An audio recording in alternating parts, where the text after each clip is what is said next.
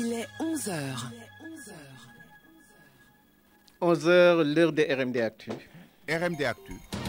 RMD La radio qui vous fait découvrir Dakar. Les formateurs du Centre national des cours professionnels et industriels sont en colère et s'insurgent contre la nomination d'un instituteur de grade 2-4 à la tête de leur établissement et tiennent à même une conférence de presse. Nous sommes dans le domaine de l'éducation. Crise scolaire, gouvernement et enseignants reprennent langue demain. La révision du système de rémunération reste encore le principal point d'achèvement.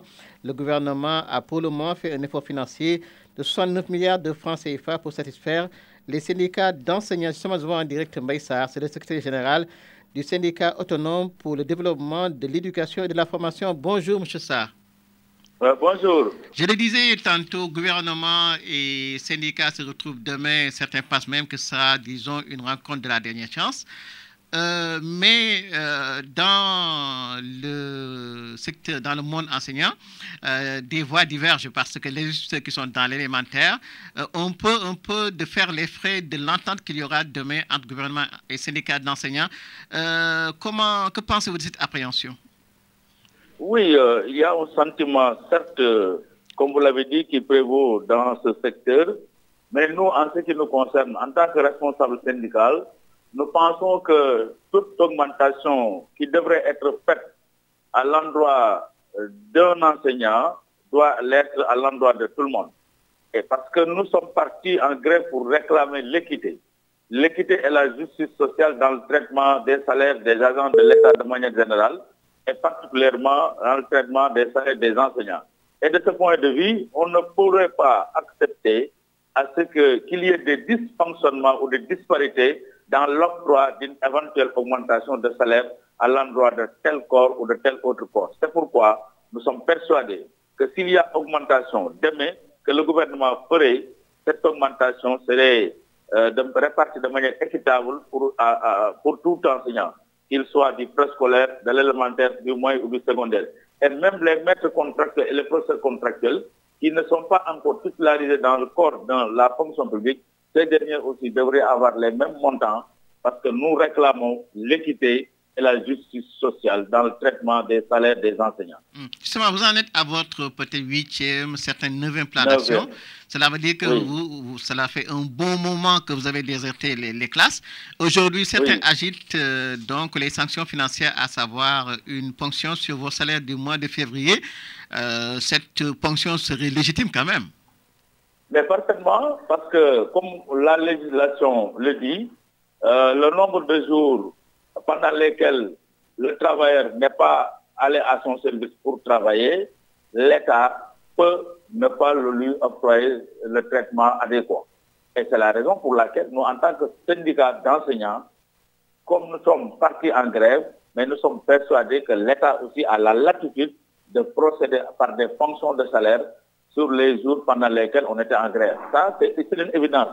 Mais tout, tout compte fait, si l'État aussi, au lieu d'apaiser le climat social, procède, comme certains le pensent, à des fonctions sur les salaires des enseignants, mais cela risque d'envenimer la situation et de faire en sorte que la crise s'enlise. Et à l'heure actuelle, je pense que l'État, s'il opte pour euh, le fait que la crise s'enlise, mais il est évident que euh, nous ne sommes pas encore dans une situation qui pourra nous permettre d'avoir un apaisement. Parce que les enseignants partout au Sénégal sont mo- motivés, sont mobilisés. Parce que le sentiment le mieux partagé et qui règne dans le monde des enseignants, c'est un sentiment de révolte. Les enseignants sont révoltés, les enseignants sont courroucés par le comportement et l'attitude du gouvernement, qui, au lieu d'apporter des réponses concrètes face à leurs préoccupations, procède toujours, comme vous le savez, par des dilatoires, par le mépris ou par de la manipulation. Parce que lors de la dernière rencontre, le ministre Abdoulaye Daoud Diallo a parlé de 69 milliards. Ceci était un chiffre destiné à l'opinion pour manipuler l'opinion, faire en sorte que l'opinion se s'érige en bouclier pour pour l'État contre les enseignants. Ça, c'est peine perdue, parce qu'à l'heure actuelle, l'opinion est sensibilisée, les parents d'élèves sont sensibilisés et les autres acteurs de la société civile qui prennent part également dans ces rencontres sont sensibilisés et tout le monde comprend le jeu du gouvernement qui n'est rien d'autre qu'un jeu de ruse. Et à l'heure actuelle, les enseignants sont motivés. Et mm. si toutefois le gouvernement va dans ce sens de fonctionner les salaires, il faut également se le tenir pour dire que la crise est partie pour être une crise qui va continuer de plus belle dans le secteur de l'éducation et de la formation. Bessar, je vous remercie. C'est moi qui vous remercie. je rappelle que vous êtes le secrétaire général du syndicat autonome pour le développement de l'éducation et de la formation. De l'éducation, nous passons à la santé avec euh, le point du jour COVID-19. Sur 1257 tests réalisés, 26 ont été déclarés positifs, soit un taux de positivité de 2%. Il s'agit de 5 cas contacts suivis par nos services, dont 2 résidents dans le département de Dakar et 3 dans le département de Matam. 21 cas sont issus de la transmission communautaire, avec respectivement 9 cas à Dakar, 5 à Rufisque, 1 à Guédiawaye, 2 à Kaolack, 2 à Mou, 1 à Kolda et un dernier à Matam. 37 patients suivis ont été contrôlés négatifs et donc déclarés guéris. 5 cas graves sont pris en charge dans les services de réanimation. Aucun cas de décès n'a été enregistré ce jeudi 17 février 2022. L'état des autres patients pris en charge à domicile ou hospitalisés est stable. À ce jour, 85 521 cas ont été déclarés positifs, dont 83 422 guéris, 1958 décédés, et donc aujourd'hui, 140 patients sont sous traitement. À ce jour, le nombre total de personnes vaccinées est de 1 436 481. 95.5 FM RMD, la radio municipale de Dakar. Et nous reparlons de l'installation hier des maires de Guédiawaye et de Dakar. Euh, tension et, confusion hier à Guédiawaye lors de l'installation du nouveau maire Ahmed Aydara. Tout est parti de l'élection contestée pour irrégularité du premier adjoint au maire Cher Sar. La cérémonie s'est finalement terminée en que deux poissons dit la loi. Nous essayons de joindre euh, l'expert en décentralisation Amadou Seigneur. Retour aussi sur l'installation du nouveau maire de Dakar, Barthélémy Diaz, qui s'est engagé à travailler en synergie avec l'État, mais dans le respect des prérogatives que lui confère la loi. Écoutons Barthélémy Diaz. En ma qualité de maire, je considère avoir une relation contractuelle avec les Dakarois. Ce contrat, j'entends l'exercer pleinement dans le respect du principe constitutionnel de la libre administration des collectivités territoriales, mais aussi dans le strict respect des dispositions légales et réglementaires. Dans un souci d'approfondir la décentralisation et la démocratie locale, J'invite l'État à une collaboration sincère avec pour objectif de belles réalisations pour l'ensemble des Dakarois. Je dois le dire fermement et en parfaite harmonie avec moi-même. Je ne suis pas à la tête de la mairie de Dakar à un poste de combat contre les institutions de l'État. En revanche, je m'opposerai par tous les moyens en ma possession à toute tentative que pourraient perpréter des opposants à la libre administration des collectivités territoriales. Avoir un conseil inclusif et participatif. Et c'est la raison pour laquelle nous avons souhaité inviter l'opposition à prendre part au bureau municipal. Principe consacré par la Constitution du Sénégal. Nous lançons un appel pressant à son Excellence, Monsieur le Président de la République, Macky Sall, afin qu'il considère notre position avec compréhension républicaine, qu'il soutienne nos efforts dans l'intérêt exclusif des habitants de Dakar. La mise en œuvre réussie du programme municipal requiert la mobilisation de l'administration et sa prise de conscience des importantes responsabilités qui lui incombent. C'est pourquoi, dans un souci de réalisme et d'efficacité, je prendrai contact avec toutes les autorités compétentes afin de parvenir à la simplification des processus administratifs, à la garantie d'une parfaite déconcentration, à la revue des procédures actuelles. Je le disais tantôt, c'était la confusion et la tension hier à Guédiouaï euh, lors de l'installation du nouveau maire Ahmed Aydara. Tout est parti euh, de l'élection contestée du premier adjoint au maire Chersar. Finalement, la cérémonie s'est terminée en queue de poisson. Justement, nous avons en ligne un expert en décentralisation. Amadou Seignan, bonjour. Bonjour. Voilà, je le disais tantôt, la cérémonie d'installation du nouveau maire et surtout l'élection de ses adjoints euh, s'est terminée en queue de passant après l'élection contestée pour irrégularité du premier adjoint au maire euh, Chersa. Euh, quelle analyse faites-vous de cette tournure des événements? D'abord, de façon globale, je crois qu'il faudra qu'on réfléchisse encore sur le mode d'élection des élus. Le système électoral laisse à désirer quand on a voulu élire les maires directement par les populations, on, avait dit qu'il y avait un détournement de suffrage parce que les conseillers élisaient des maires qui n'étaient pas souvent les personnes présentées par les listes. C'était n'importe qui pouvait être maire. Aujourd'hui, avec ce système-là, on a constaté qu'il y a des maires qui ne sont pas majoritaires dans leur conseil, même si du point de vue des suffrages, ils sont majoritaires cela peut entraîner justement une instabilité dans les conseils municipaux, que ce soit à Rufus, à Pékin, à Guédiouaï. Nous avons le même constat. Ailleurs, peut-être, euh, on peut avoir d'autres cas similaires. De toutes les manières, il y a nécessité de réfléchir à nouveau sur le système électoral. Concrètement, concrètement à Guédiouaï ou, ou partout ailleurs, c'est le représentant de l'État qui convoque la première réunion du Conseil. Pourquoi faire? Pour installer le maire élu au suffrage universel direct. En l'occurrence ici, Ahmed Aïdara. Une fois installé, ce dernier continue la, la réunion en la présidente euh, pour l'élection des adjoints. S'ils ont deux adjoints, trois adjoints, quatre, c'est lui qui préside.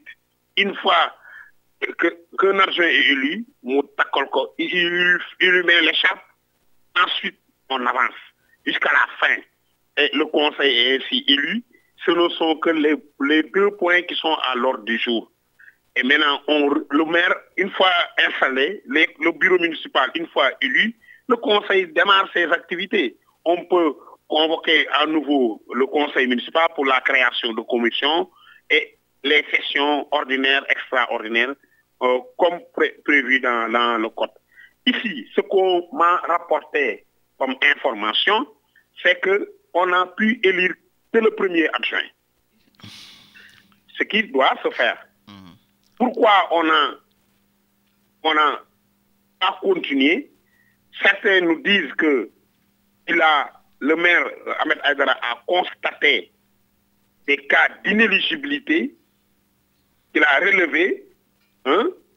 Deux, il dit que il y en a qui, qui n'ont pas véritablement le droit de siéger. Dans tous les cas, cela devrait se faire en amont.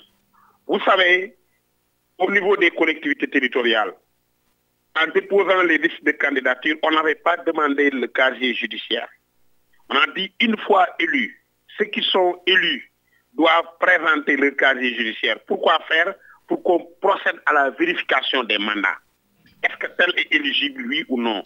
Est-ce qu'il y a deux frères ou deux sœurs qui sont sur une même liste?